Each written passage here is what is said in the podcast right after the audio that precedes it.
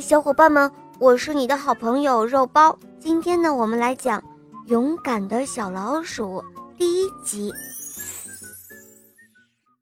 小老鼠梅布尔和他的家人住在克莱普顿夫妇的厨房一个舒适的洞里。每天晚上十点钟，克莱普顿夫妇上床睡觉后，梅布尔小老鼠还有他的爸爸妈妈。还有他的弟弟莫顿，就会从洞里跑出来吃晚饭。克莱普顿夫妇几乎和老鼠一样喜欢奶酪，所以他们通常有好几种不同的奶酪可供选择。梅布尔的爸爸特别喜欢吃瑞士奶酪，他喜欢看爸爸每吃几口就高兴地拍拍他胖胖的小肚子。当他们吃完饭，回到他们的房间，梅布尔的妈妈用克莱普顿太太编织篮子剩下的纱线，给他们织了一件冬天穿的棉衣。梅布尔和爸爸下棋，莫顿练习唱歌。晚上，他们会在莫顿的摇篮曲中结束。莫顿的声音非常的好听。很快就会把他们都哄睡着了，这是多么美好的生活呀！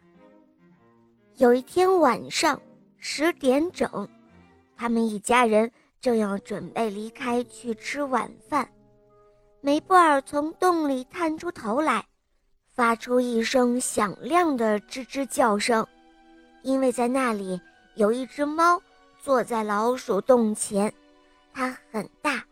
有着橘黄色的条纹、锋利的爪子和明亮的黄色眼睛。就在这个时候，克莱普顿夫人扔下了一个蝴蝶结和一个猫砂盆，说道：“哦，老虎，你来自一个农场，在那里你非常的擅长抓老鼠。现在。”我要你除掉这房间里的每一只老鼠！哦，我讨厌它们吃我们的奶酪。哦天哪！梅布尔的妈妈听到之后低声地说：“哦，别担心，他总有一天要去睡觉的。”梅布尔的爸爸看了看怀表说：“一个小时过去了，两个小时过去了，但是……”猫咪还是醒着。凌晨一点了，它看了看碗里的所有食物，但眼睛却始终盯着那个老鼠洞。这个时候，老鼠们真的饿极了。最后，只见那个叫老虎的猫咪打了一个哈欠，闭上了一只眼睛。哦，瞧啊！梅布尔的爸爸说。它要睡觉了，但是猫咪的另外一只眼睛一直都睁着。